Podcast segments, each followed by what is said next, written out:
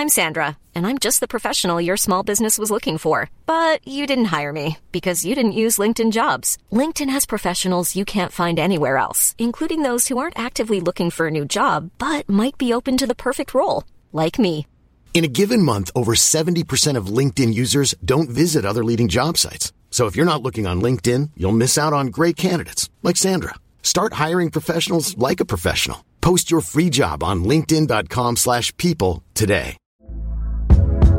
Hey there, it's Michelle Norris. I'm host of a podcast called Your Mama's Kitchen. When I travel, I'm usually looking for a way to find a taste of home when I'm not at home. And one of the things I love to do when I am at home is entertain. And Airbnb allows me to do that. When I was in California recently, I rented a house that had a great kitchen. And when we were sitting around the table, we we're all thinking, we're in someone else's house. Someone could be in all of our homes as well. If you have a home, but you're not always at home, you have an Airbnb.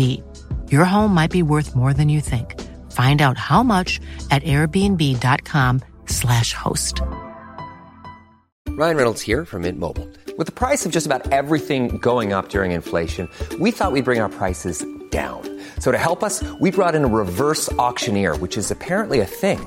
Mint Mobile unlimited premium wireless. Ready to get 30, 30, bit to get 30, bit to get 20, 20, 20, bit to get 20, 20, bit to get 15, 15, 15, 15 just 15 bucks a month. So, Give it a try at mintmobile.com slash switch. $45 upfront for three months plus taxes and fees. Promo for new customers for limited time. Unlimited more than 40 gigabytes per month. Slows. Full terms at mintmobile.com. Welcome to the Intercooler Podcast. This is episode 144 of the Intercooler podcast with me, Dan Prosser, and Andrew Frankel, my co host. Um, we're covering lots of ground this week. We start by reviewing a couple of quite important new or newish performance cars. Um, and then we try and do something we don't do very often on this podcast. We try and have a grown up discussion. Uh, we talk about EVs and the reality of living with an EV and who they do suit, who they don't suit. Um, it's an important discussion. Um, so yeah, we get onto that. We start by talking about the M4 CSL and the Honda Civic Type R. Uh, enjoy the episode. Plenty to get through this week, Andrew, because we're talking about a couple of cars, important new-ish performance cars that we've been driving. Yeah. Um, and also, we're going to try and be adults a little bit later on in this episode and have what we hope Grown ups. it's, it's a grown-up discussion. It's quite frightening, isn't it? about electric cars. Yeah, I mean, it doesn't come naturally to us, but we'll give it a go. Um, so I, I saw from your Twitter over the weekend you've been knocking about in the BMW M4 CSL. Um, Yes. It looks like you took it on your your test route that you take all test cars. Yeah. I haven't driven this car yet. Um, I'm hoping to have a go in it this week, but it, it's one of those cars from BMW that um, I find it quite easy to be a bit cynical about. Yeah. Um, because it's called CSL. It's actually more than 1,700 kilos, which is not exactly L, is it? L for lightweight. Um, No. But this is 2023, and there are now three-ton passenger cars on the road. Um, it I don't love the way it looks, um, and I've driven a few similarly configured high-performance BMW M cars recently that I haven't really got along with. However, there are there are other, you know, I'm thinking the M5 CS, which is a triumph. So I'm trying to figure out where in amongst it all of that this, the CSL sits. Yeah. Yeah, I mean, okay, so also, you know, we have to remember sort of the last really nutty M4, which was the GTS, Yeah. which was one of the worst BMWs I've ever driven. Mm-hmm. Terrible. terrible, terrible, terrible thing. Um, so actually, if I'm honest with you, for all the reasons you've stated, um, I came to this car with my sort of level of expectation under fairly close control. Also, what I was terrified about was these things come on Cup 2Rs as standard. Yeah, you Cup know, 2Rs? Michelin's Cup 2Rs. So this is Michelin's ultimate track day tyre. Um, and where I am at the moment, it is very cold and very wet. And I thought, if this thing turns up on that, I mean, I'm going to basically learn more about myself and my instinct of survival than I'm going to learn anything about the car. Anyway, it didn't. Thank- thankfully, there's the option tyre is a Michelin Pilot um, 4S. So um, so it turned up on sensible tyres, which was great. So when was it? Uh, we're recording this on Monday. So yesterday morning, as I always do, Sunday morning, you know, up before the dawn, out in the car. Um, I mean, it was still fairly um, so if you hear me sniffing and sneezing my way through this podcast, um, there's a reason for that, which is that I've got a cold. So apologies in advance. Um, yeah, but back to the CSL. Uh, still pretty suboptimal conditions. Still very cold, still very wet, and still yeah, pretty stiff car. Um, and it doesn't matter what tyres you've got. You know, as I'm sure lots of people know, you know, one of the reasons that you know Alpines perform so beautifully well in wet weather conditions is not just that they're light; it's because they're soft as well. And you Yeah. need that. Um, you need that suspension movement, you know, to be able to cut through the crap and you know and get the traction and everything else. And the M4 CSL hasn't. so. Um, I liked it much more than I thought I was going to. I really did. Um, I thought it was just going to be one of these things where you just sort of bang about and have no ride quality and ping off every bump and slip and slither and slide its way around the place in a not particularly engaging or rewarding way. Uh, and I would end up getting cheesed off with it um, and taking the, the easy route home. I didn't. Um, I really given the conditions, and it would be, you know, you get such a different driving experience in a car like that, wouldn't you, if you drove it on a warm, dry road? It'd be Oh, yeah. completely different. So, you know, bearing in mind that this was very, very far from its, you know, preferred environment, it was pretty good. Um, so, for a start, it rides. Hmm, I mean, not brilliantly, but well enough, hmm. which the M4 GTS didn't. The M4 GTS was one of the worst riding cars I've ever driven. And that's not me being sort of middle aged and wanting my comfort. It's actually about the dynamic driving experience. Because if you're being kicked about inside the car, if it is hopping and skipping and jumping off everything that it hits, that's a poor handling car. Hmm. And it gets in the way of your of your driving enjoyment. Um, and the M4 CSL is not like that. It's it's good enough. I could quite see myself, you know, doing a big trip out to the Nurburgring, and it wouldn't be a pain at all doing that. And um, and so I I appreciated that. Um, there's so much configurability on it. You know, you can configure not just the dampers, but the transmission and the steering and the brakes. You know, the feel of everything is configurable. And what, on, on one hand, you know, we always go on, don't we, about how important it is to be able to set the car up to the way you want it to be. On the other hand, I'm thinking this is all just electronics doing this. This is all software maps. This isn't sort of, you know, driver to car to road mechanical linkages. Um, and so there is this sort of artificiality about it too. Um, and although you know it is, you could you could tell instantly every change you make, um, and they are and they do feel like real changes. It does feel a little bit uh, arcadish as a result, but um, the engine, what is it, 540 horsepower from that 3 litre straight six? Absolutely mega. So much torque. So drivable. It's not all sort of packed up the top end. Um, very good throttle response. Um, on quicker roads, it's really, really good. The damping is superb. It's lovely and poised. Uh, it's, it's, it's a nice car to drive like that. The, it has a couple of drawbacks. Um, in slower corners, you, you, know, you cannot escape the weight. This is a car that weighs half a ton, more than half a ton, more than an A1. You know, I happen to have it. I'm knocking about an A110 at the moment, um, and you get in a car like that, which is you know so sporting, uh, but it weighs half a ton. It weighs an entire Caterham. You, know, you could park my Caterham and the Alpine next to each other on the same set of scales, and they still come out as less than one M4 CSL. Uh, and it's not so much of a problem in the quicker stuff, but in the slower cars, you, you do notice that heft. Uh, I think its biggest drawback is the slusher. Eight speed automatic gearbox. Yeah. I mean, come on, guys. CSL, it just seems wrong, doesn't it? An eight speed slusher in a CSL. It does. Well, there's a reason for it seems wrong. It's wrong.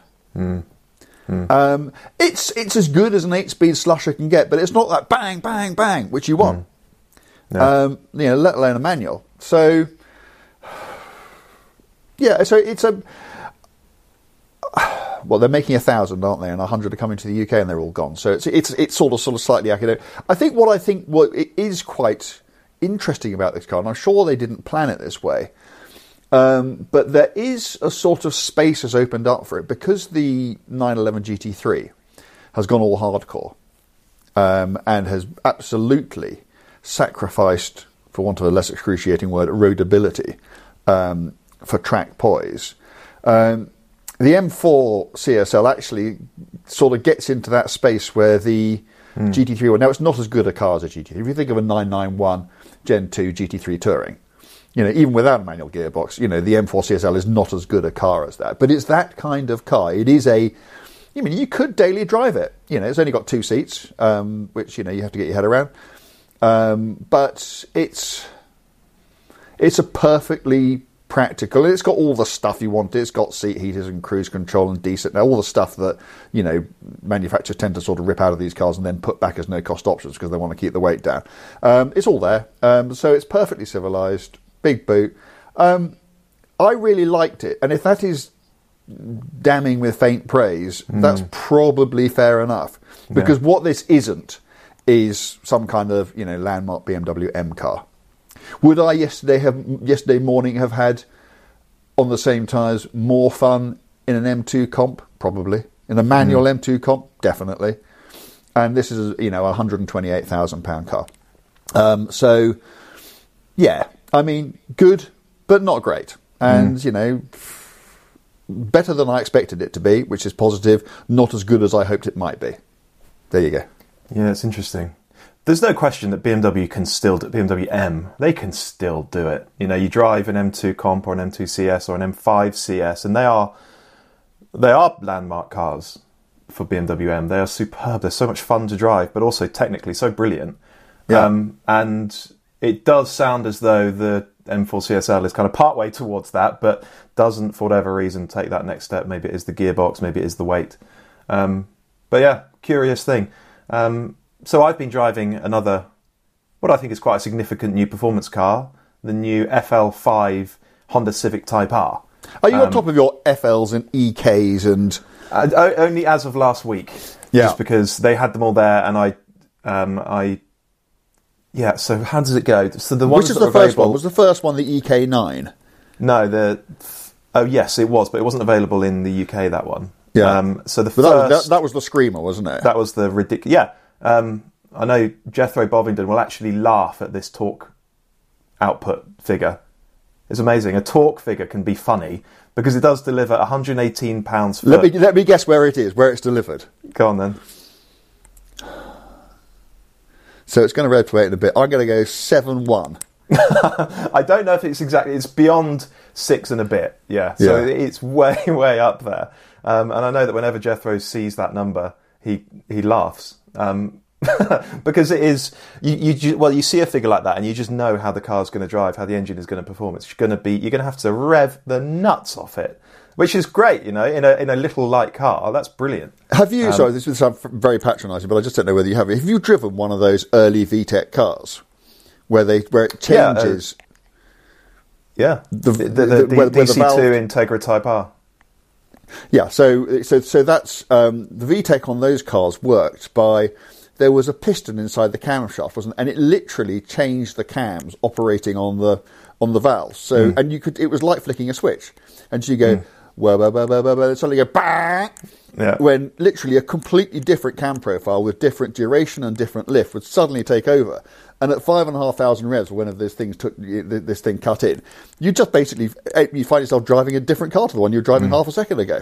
It was. And it is- brilliant. in the right kind of car it is fantastic isn't it it's really Brilliant. fun Yeah. Um, so yeah, I mean the the following two Civics still had really revvy NA engines. The you know, put me on the spot now. EP3 um, was the first that was available in the UK and built in the UK, and then um, FN2, you lost me already.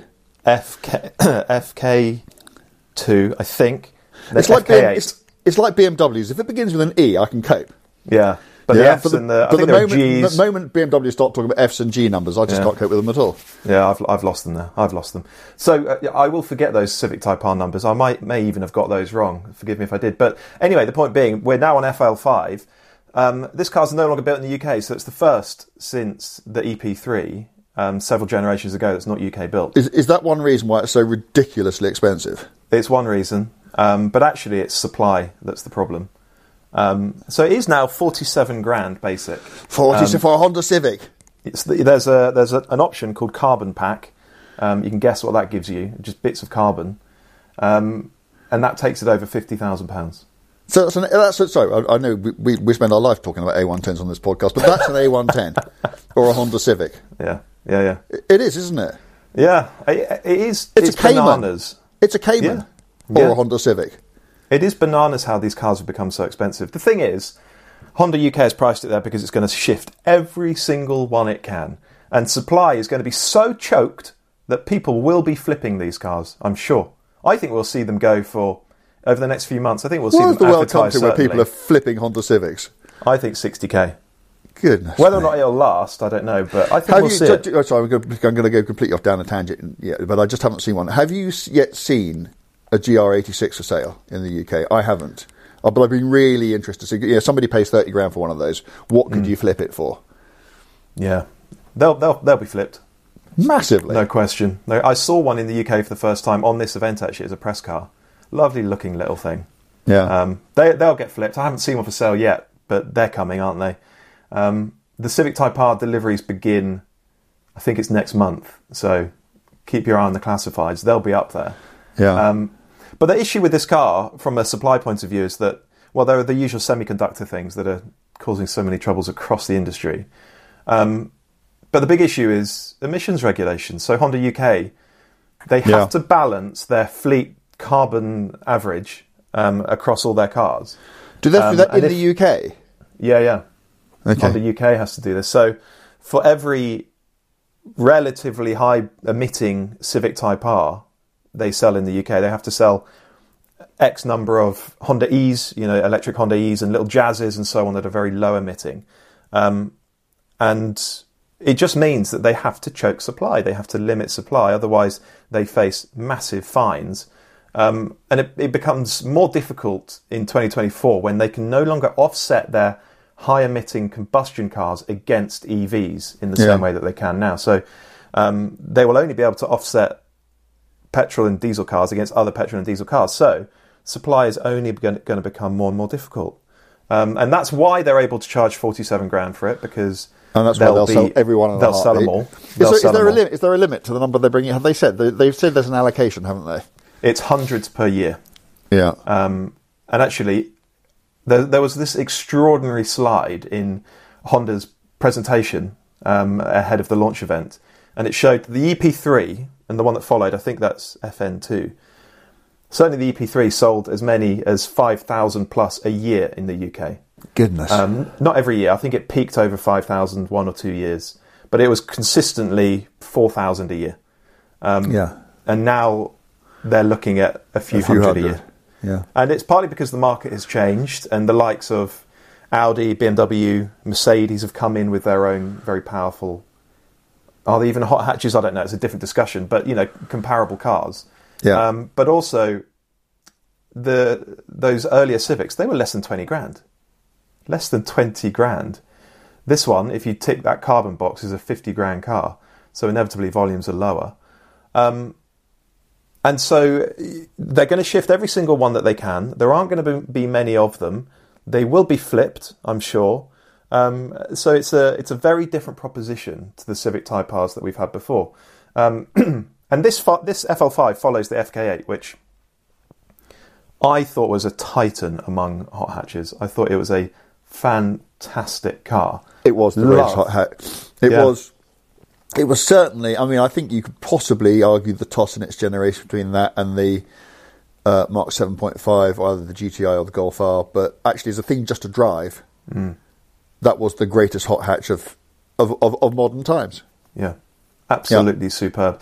And it was for me held back by two points. It didn't have a customizable, dri- customizable driving mode, which sounds like a boring adenoidal thing to say, but it meant that in comfort mode you had this lovely ride quality, lovely plush fluid suspension, and on our terrible B roads, it worked beautifully. It just soaked up the road. Yeah. And you look at this thing, it looks so extreme. You just think, well, it's going to ride like a skateboard, but it Yeah. didn't.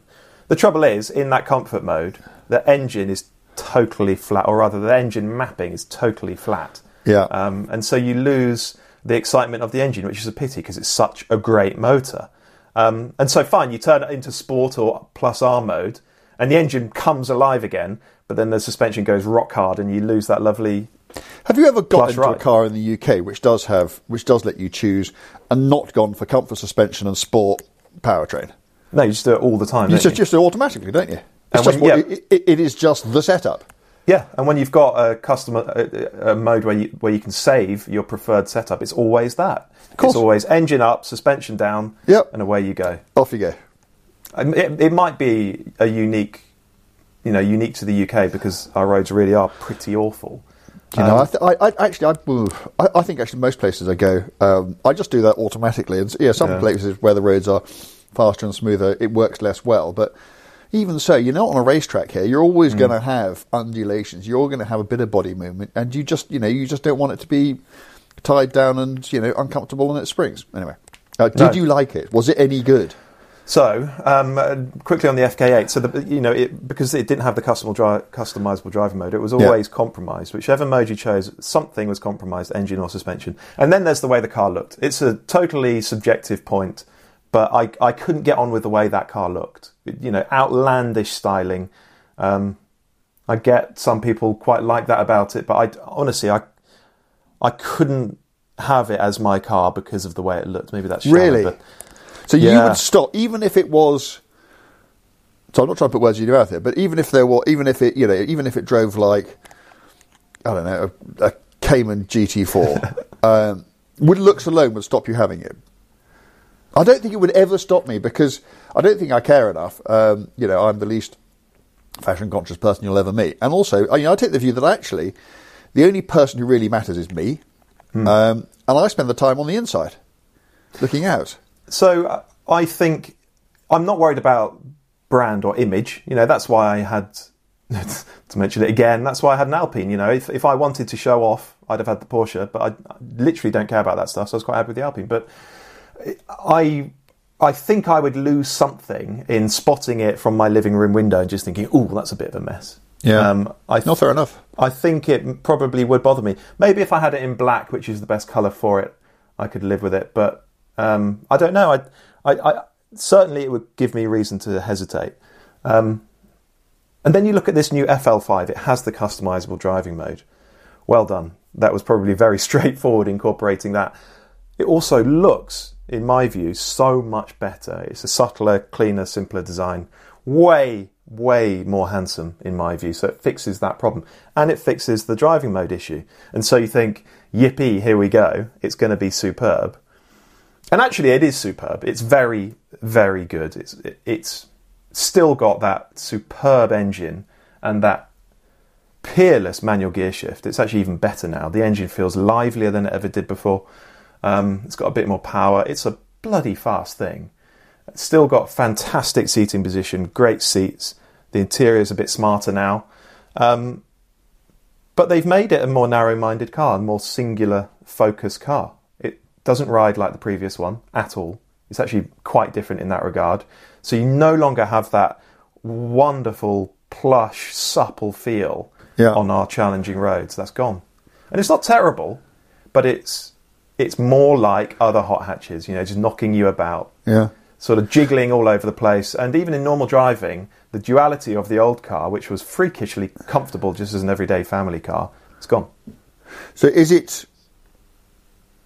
Uh, what am I trying to say? Is it the same sort of difference that, albeit a completely different part of the market, uh, we found between the 991 and the 992 GT3s?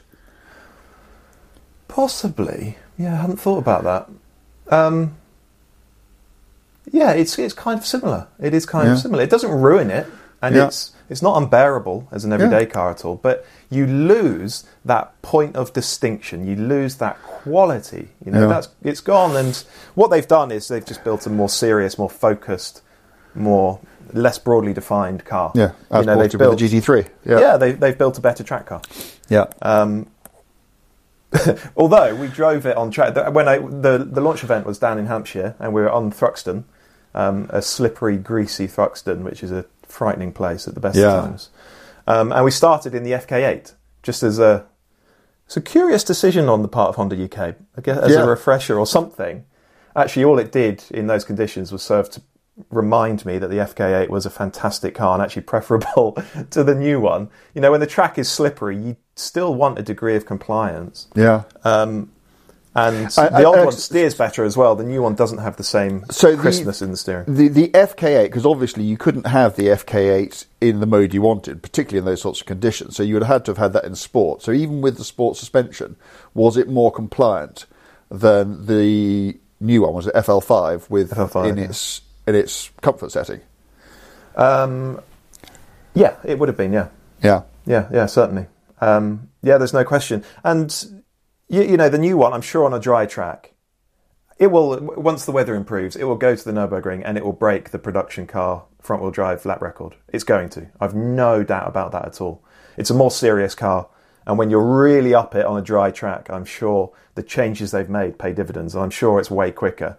Um, but I see this happening now. You know, it was the same with the last Golf R, the 20 years that I drove recently. Yeah. A more narrow minded, more focused car. And I just, it's as though these feel like the end of days for engineers and they're just going, sod it. Let's just build the most fearsome, the fastest, the meanest cars that we can.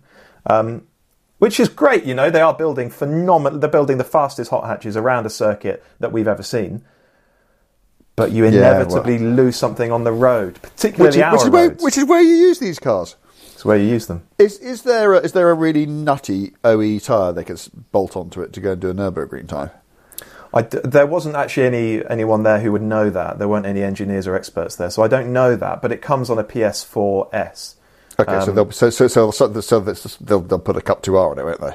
They might well do, yeah, and they'll go and do some storming lap time. And it'll Yeah. be, you know, if you're a racing driver on a dry track, it'll be fantastic. I've no doubt about that. But you lose something on the road, and I just, I think that's such a pity um, because it seems like it's actually easier.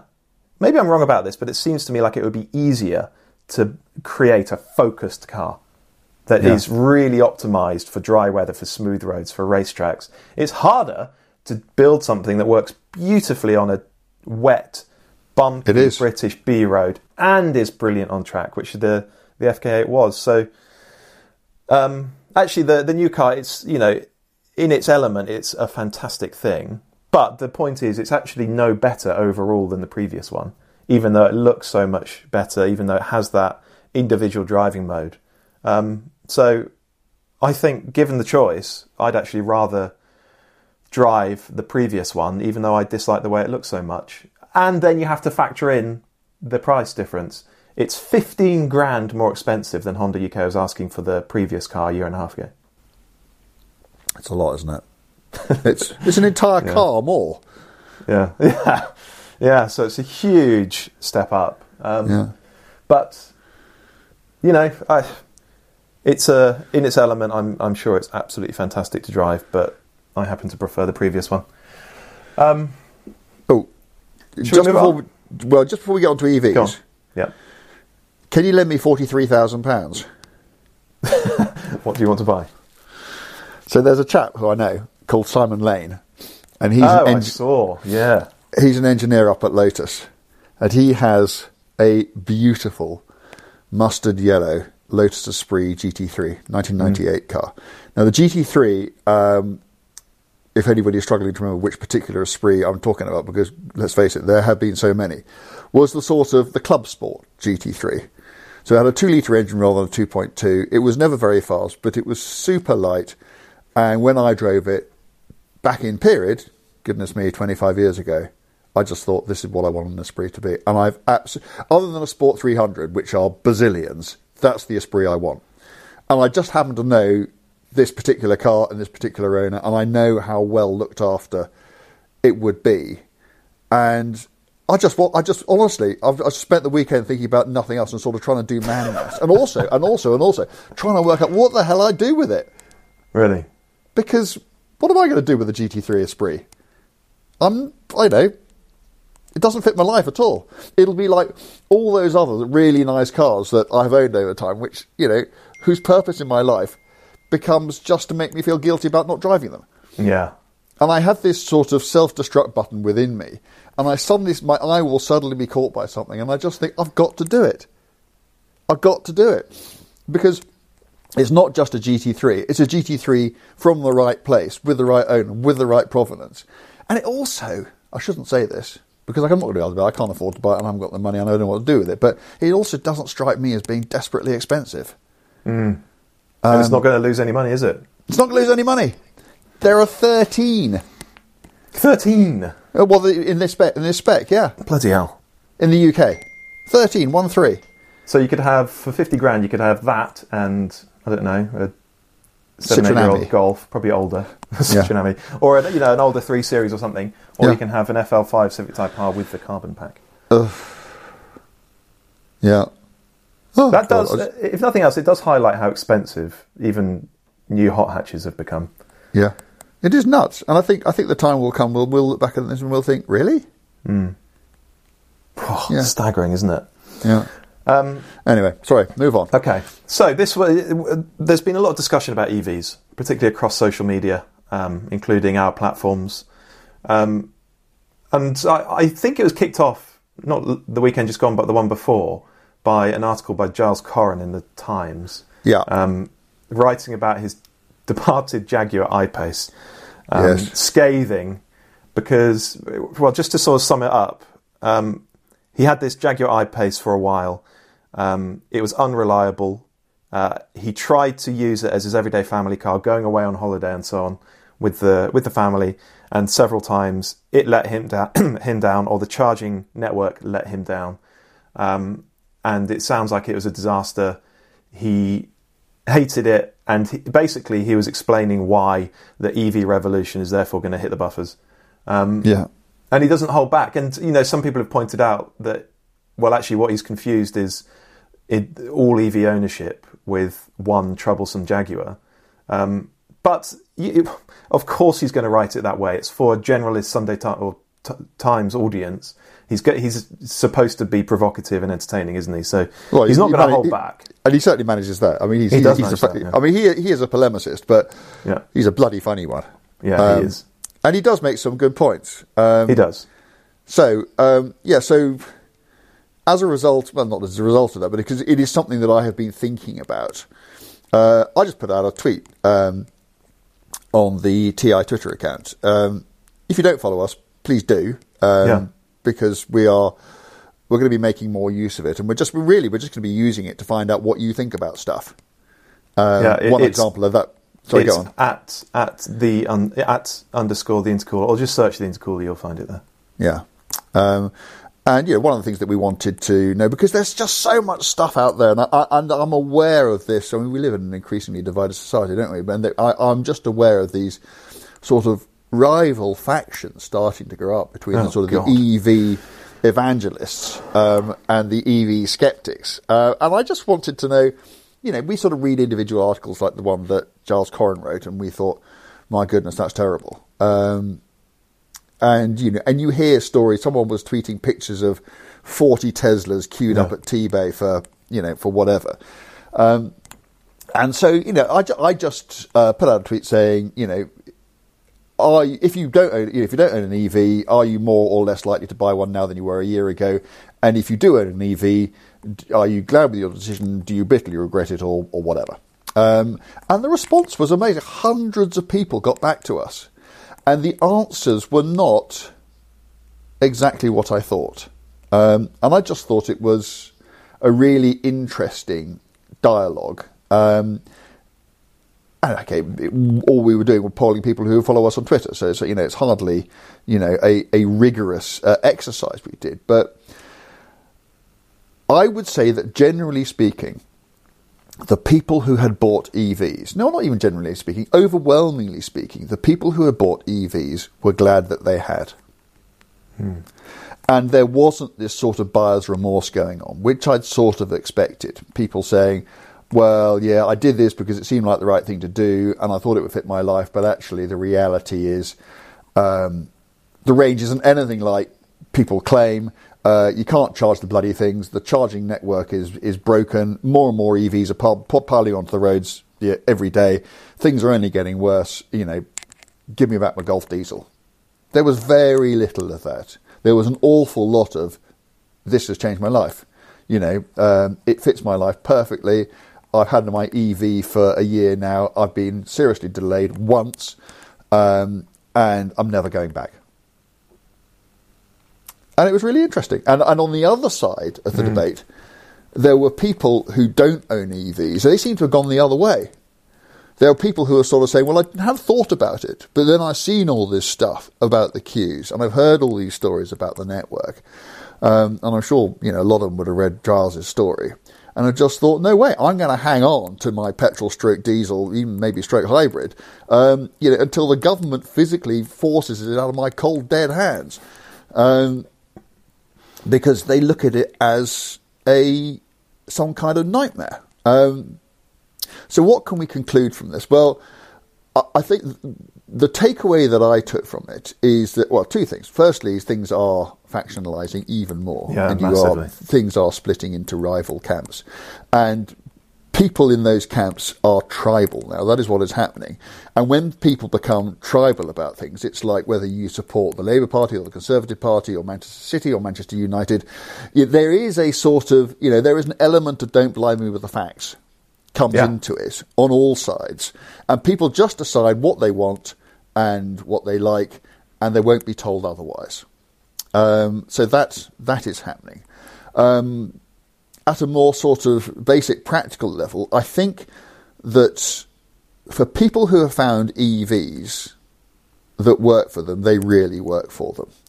But, and I think this is a massive but, I think every single person who came on and replied to that tweet and had had a positive EV experience, every one of them talked about being able to charge it at home. Yeah. Um, nobody was charging it, know, said that the charging it from lampposts was a great experience, or that they just charged it, you know, at public chargers. Uh, and I think that there are two points to be made there. The one one point, the most obvious point, is you know you have to have off-street parking to be able to do that.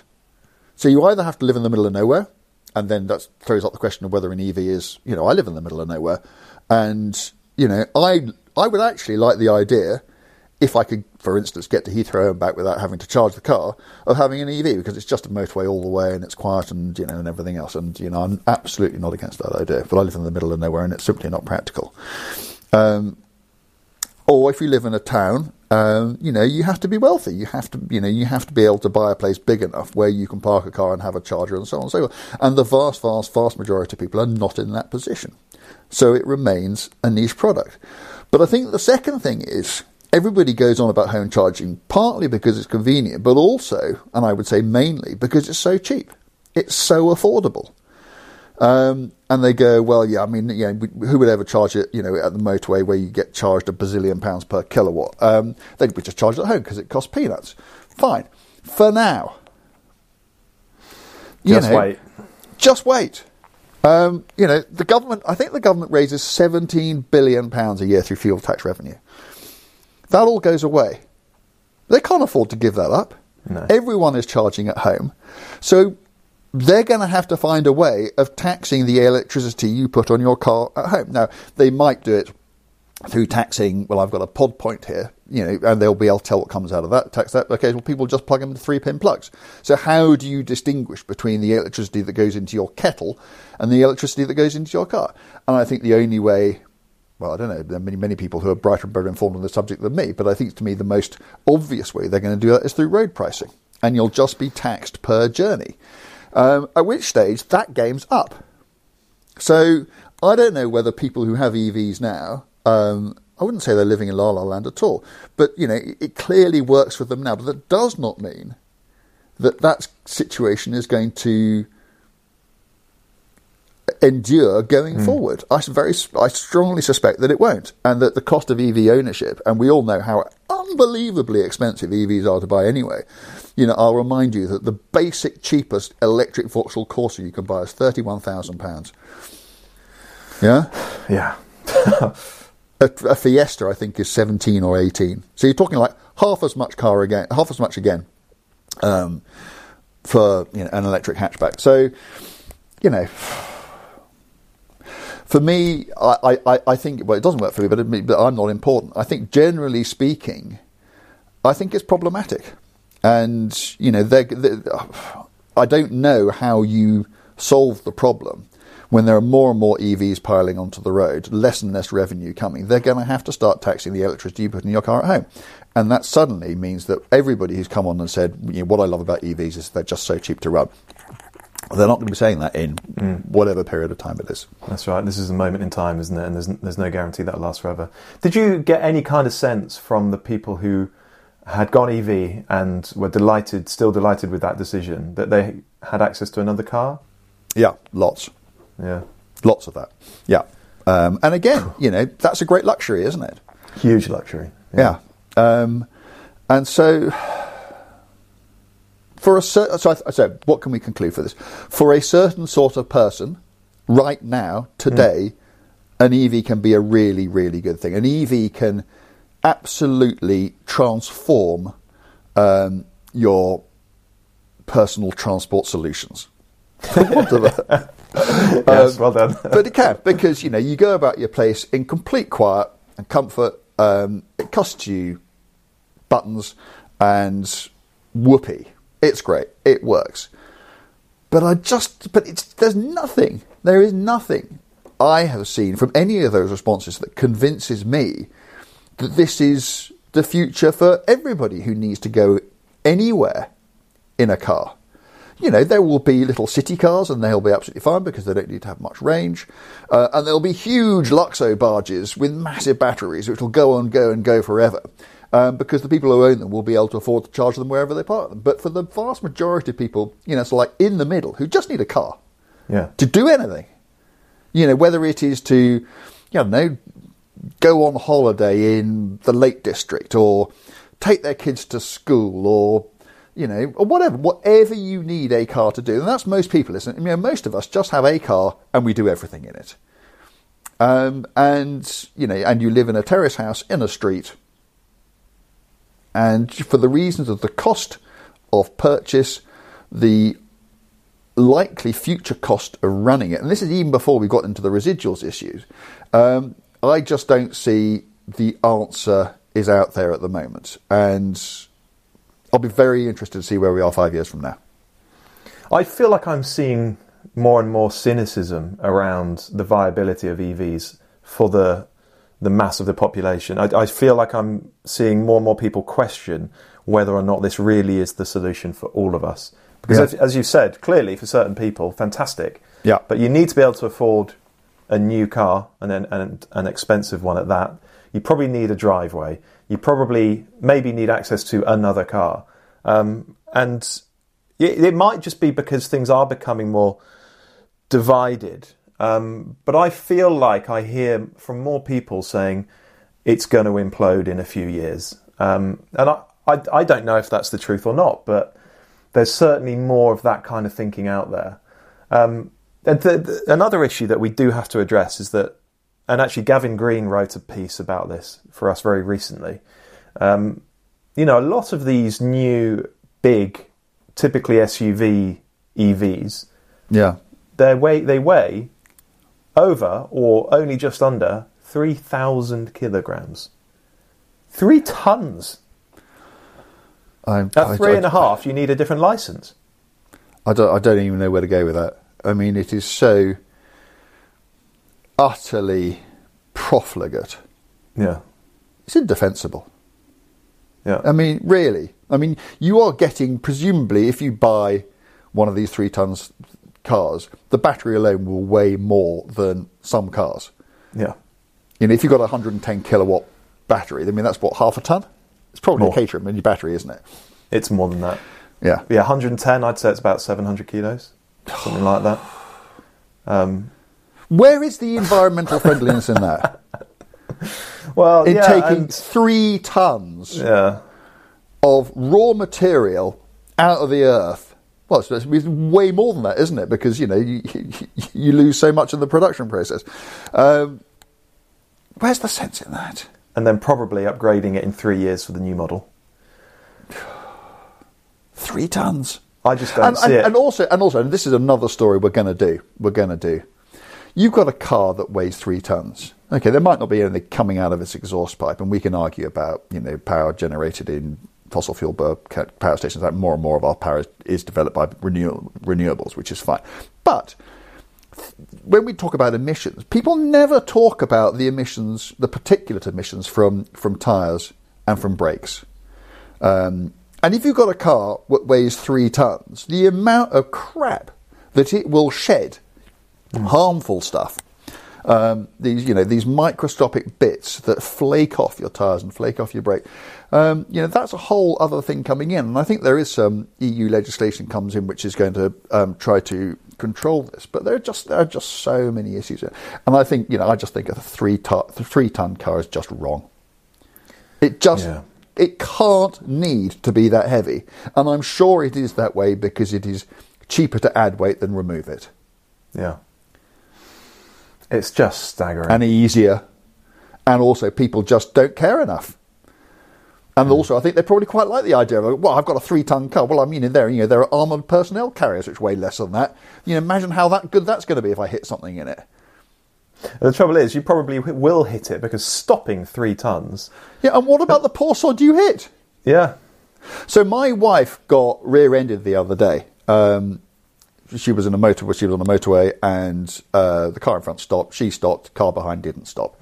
Now it was an ancient Vauxhall Zafira that went into the back of her, um, with fairly terminal consequences to the Zafira, but you know, nobody was hurt or anything else. Um, and you know, it happens. And that's probably what's a what's a twelve year old Zafira weigh? I don't know, 13, 1400 kilos. Imagine that you know like the car weighing twice as much as that came piling into the back of her. That could have been serious. That could have Yeah. been quite a big accident. Um, and people never talk about this stuff. People never think about it. I mean, and certainly if you're going to buy a car, if you know, people are going to buy, well, I'm going to buy a three ton car, you're not going to think, oh, no, I better not do that because if I have an accident, I might hurt somebody else. Pfft. What do you care? Well, do you know what? Another story that we are going to do is take a proper, rigorous look at Euro NCAP, um, Yeah. who award star ratings to all Yes. new cars. Yes. Um, and you don't hear them talking about the weight of a car.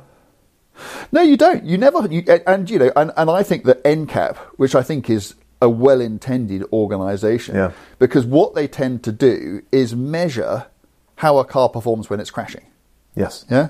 What Yeah. it doesn't measure is the car's ability to not have that crash in the first place. And if you believe that prevention is better than cure, um, then why aren't they? I mean, I've had this argument with various people, including NCAP, over the over the years, but I don't believe that they've ever published, for instance, brake distances. No. How long does it actually take? You know, if you get a three-ton SUV, how much further does it take to stop that from a given speed than a Volkswagen Golf weighing one weighing, weighing half the weight? Now, actually, it'll have you know it'll have more rubber on the road. It'll have much bigger brakes. Um, maybe it's not much. Maybe it's nothing. Um, I don't believe it's nothing, but why don't we know? Why aren't we told this stuff? Why don't people? Maybe we should do it. Um, because you know, if you're actually, and I'm not saying that you are, we have to be careful with these things. But if you are, if it turned out that you're actually far more likely to have the accident hmm. in your three-ton SUV, then I think people would start questioning whether a three-ton SUV is necessarily a good thing. Hmm. You know, buy one of certainly these. You're, but if you buy one of these, you're more likely to crash. You're going to think twice, aren't you? You'd hope so. You'd hope so. I think people view them though as safer places to be. They don't think about the likelihood of actually having an accident because you can't stop the thing. And the But, other also- point, but, but, but, nobody is stressing that point. Nobody is making that argument. No. Also, the, from X miles an hour, it might only go another 10 metres. But at the point at which a lighter car is stopped and you've got another 10 metres to go, you might still be doing 20 odd miles an hour. And if you hit someone or something or a very old car, that is fast enough in something with that much mass, that much momentum, to do serious damage. Um, so it, it's it's a question that definitely has to be asked. I saw someone make the point the other day. Actually, someone who knows about these things. He said, um, "Yeah, they're heavy, but battery electric, lithium ion, it's the best technology we've got at the moment." Um, and perhaps it is, but we know these cars can be made lighter. It's just difficult and costly. Um, and it might well be that what's needed actually is a much, much better charge network. So you don't need That's exactly it. a 700 kilo battery. That's exactly it. Yeah, That's If the- that's the was a- solution. yeah, if there was a decent charging network, if you knew that if you had an EV, that wherever you went in it, you'd be able to a find a charger without having to queue for it. that it would work, that it would charge your car from 20 to 80% in 15 minutes, um, which is enough time to, you know, have a quick, grab a quick coffee and have a pee. Um, and that you would never, you know, and that the car, and that you do, you'd be able to do, I don't know, a genuine 180 miles, so probably three hours driving um, between each of these visits. Well, you know, that's only even going to be a problem on longer runs, and you're probably going to want to break every three hours. It's no problem at all. But we are so far from that now. Yeah, we are. Yeah, we are. Mm, interesting. Well, obviously, this discussion will roll on and on. Um, and, well, I look forward to having it. Yeah, Okay. and, and, and if if you, dear listener, um, are now you know shouting at us because there's some vital point that we've missed, um, or whether you agree with us or whatever, just find a way of getting in touch with us. There are any number of ways you can do it. Um, you know, go and find that tweet. We'll be doing more stuff on this. Um, just just just tell us what you think. We are so interested in what you guys think about what we talk about because you know we are the last people in the world to presume that we have the answers to any- anything, let alone everything. It's just a couple of blokes having a chat about what they think about stuff, and you know, tell us what you think. Yeah, and for me, for myself, I would like in this in the relatively near future. We've got two cars. I'd like for one of them to be an EV. I want my um, Golf GTI slash fun, usable daily car. You know, I want that to be one of our cars, and I would like our other one to be an EV because we do drive through town a fair amount, and um, I think it would be good to be able to do that in an EV. Sadly, at the moment, it would it would be mostly Imogen's car, and the driving that she does for work it doesn't quite suit an EV. So it's not going to happen immediately, but I can see a time fairly soon where we've got one petrol car, one EV, and Yeah. that covers all bases. Um, and that means you, but you, but you are. Forgive me, but you're th- then one of the lucky ones because that means you're a two-car Yeah. family and you have off-street parking. we can charge here. Yeah, so It- it's, it- it works for you. It doesn't Yeah. represent everybody, does it? No. Um, good. Okay. This one will ramble on and on. We look forward to hearing what you've got to say. Listener question coming up um, relating back to last week's episode. But before we do that, please go and rate and review the podcast. I say this every week, don't I? Actually, it's really important because good reviews, good ratings mean that the likes of Spotify, the likes of Apple Podcasts push our podcast to more people. That's how we find a bigger audience. It's Yeah. crucial. So please go and do that. And thank you to everybody who Uh, and, and by finding a bigger audience means we get to do more of this. much, much more, yeah. Yeah. So this listener question this week comes from Marcus. Uh, so last week we spoke about the 10 must-see motorsport events around the world. Yeah. Um, and clearly, you know, Bathurst was on there. Clearly, it's not the sort of thing someone can just go and choose to go and do one weekend. Well, Um, you, can't, you can't just toddle off to the Dakar every, time you want. So Marcus wants to have um, a few suggestions from us for um, events in the UK Oh. that are affordable Yeah. to to get to. So must see motorsport events in the UK Yeah. on a budget. Okay. Um, well, where should we start? Um, well, I mean, okay, I'm I'm a huge um, historic racing fan. Um, go to a clubby. Just go to a little. You know, people think of historic racing. They think of the you know the Goodwood you know revival or the Silverstone Classic, and you know they, th these are amazing events. Um, but you don't have to go to one of those to see. You can lit- you can get a, you get a you know, Cadwell Park or Castle Combe or and just stand on the bank. You know, historic racing happens somewhere in the country almost every weekend during the season. Uh, and if you haven't gone and seen old sheds slithering around, it's just fantastic because you can see the drivers working. The cars are so demonstrative. They move so much. Um, if you like watching cars going sideways and being able to see real car control going on, um, particularly if the weather forecast's going to be bad, go stand on the bank somewhere at some little club circuit. It'll cost you nothing to get in, or no, probably nothing, or hardly anything, and you will just have so much fun. And go and get a bacon sarn, sarnie from the van, and, and and that's all you need. Go with a mate and a flask of coffee, and have a great day. Um, so my first suggestion is actually Marcus suggested it himself, and he's absolutely right. Get across to Lydden Hill, which is basically in Holland. Um, it's the far end of Kent, so it is a long way. It's a long Yeah. old way to get to Lydden Hill. Um, but go there for one of the big rallycross meets where they've got the supercars running. Lydden Hill is the home of rallycross. It was invented there in the 60s. It was, wasn't it? And it's still a fantastic spot because it's in a Who bowl. won? Who won the first rallycross event, and what was he in? Vic Elford 911. There you go. You're good, Dad. Not You're bad. good. we should do a podcast or something. Um, so get yeah, wh- wherever you stand at Lydden Hill, you can basically see the whole track, um, and they've got they'll have the supercars going around, which are 600 horsepower four wheel drive things, mega mega quick, and they're fantastic to watch. And there'll be some old stuff knocking about as well. Uh, so Lydden Hill Rallycross, that's on my list. Uh, where are we going go? Uh, oh, well, somewhere local to me, uh, or reasonably local. Um, Shelsley Walsh Yeah, Hill Climb, brilliant. the oldest motorsport venue in the world still in use. Older than the Brickyard, older than Indy. Um, great. I think they started motorsport events there in, someone's going to tell me I'm wrong, 1907, 1908, something like that. If you haven't been to a hill climb, uh, a they're fantastic things to go and watch because you get you get the most incredible variety of cars there, from the you know the unbelievably rapid sort of Goulds and things like that, Yeah. which are which accelerate faster than Formula One cars, and they are driven by nutcases. Um, to homemade stuff, you know, old specials, you know, everything. People, and also it's a very easy thing to go and do yourself. Um, people, you know, they have these sort of run what you brung events, and you can just turn up in anything, and it takes. Well, I think the good guys get up Shelsley Walsh in about twenty three seconds now. Um, it might take you or me slightly longer, but the real point is going is there's just the most wonderful atmosphere, and I'm not just saying you know there are hill climb venues all over um, the country. I, I mentioned Shelsley Walsh and also Prescott because they're the two that are sort of most famous, and they also happen to be closest to me, so they're the ones that I go to most.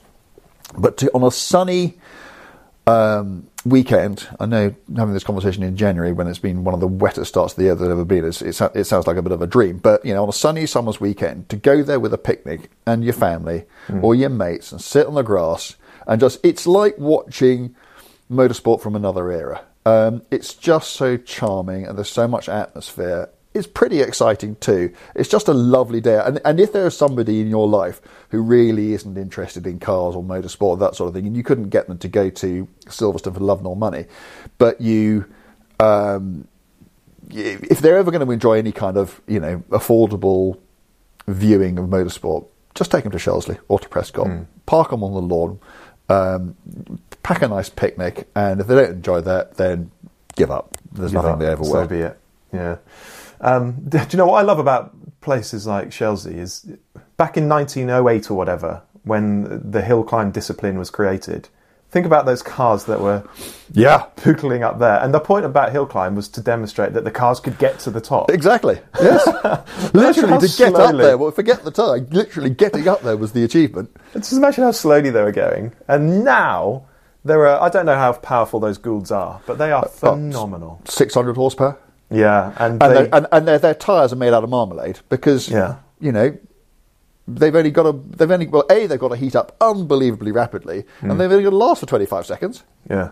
well they, Then they reuse them and they reuse them and they reuse them but you know but yes i mean they yeah it's it, they're so specialized those cars I just I just love how motorsport has evolved. It- It's like the Isle of Man TT. You know, when that started on little mot- motorbikes with no power, um, they probably seemed quite sensible. No one thought that they'd be averaging 133 miles an hour around that place. Um, it's just extraordinary how these things have progressed. Uh, okay, so the last one I'll give you is I've actually not done this, but I'm really keen to because it looks well. What did we say last week?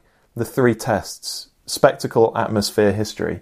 Um, yep Top Fuel Dragsters at Santa Pod. For spectacle, it must be out of this world. When, when when those things launch off the line, my God, um, not to 100 in under a second it's just exploding off the line. They're like cannonballs, aren't they? Um, I'm sure it's a great atmosphere, and well, drag racing. It's as old as the motor car, isn't it? Talk about history. So, yeah, it, when you when you go, I mean, the first time I went, I saw a Top Fuel dragster launch. What you cannot convey if you watch it on YouTube, uh, obviously you can see it and you can hear the noise they make, but quite literally the ground shakes when they go. To the extent that the first time I went, and the first time they went off the line, all the car alarms in the car park went off. You also can't convey the smell of the fuel, the nitromethanol these things run on. It gets everywhere. Um, you taste it. So really, all your senses, you know, taste, smell, sight, sound, the lot, you get it is total sensory overload. And if you manage to sort of stand behind one of these things and watch it disappear, it's like it's like witchcraft. It's like watching science fiction. It is it is so ridiculous. Um, yeah, Wow. absolutely right. Go get us down the pod. Go and watch a drag race. Some good suggestions in there, I think. So, Marcus, thank you for your question. Keep getting your listener questions across however you like on Twitter, on Instagram, whatever else. Um, and we'll end next week's episode with another. Lovely. See ya.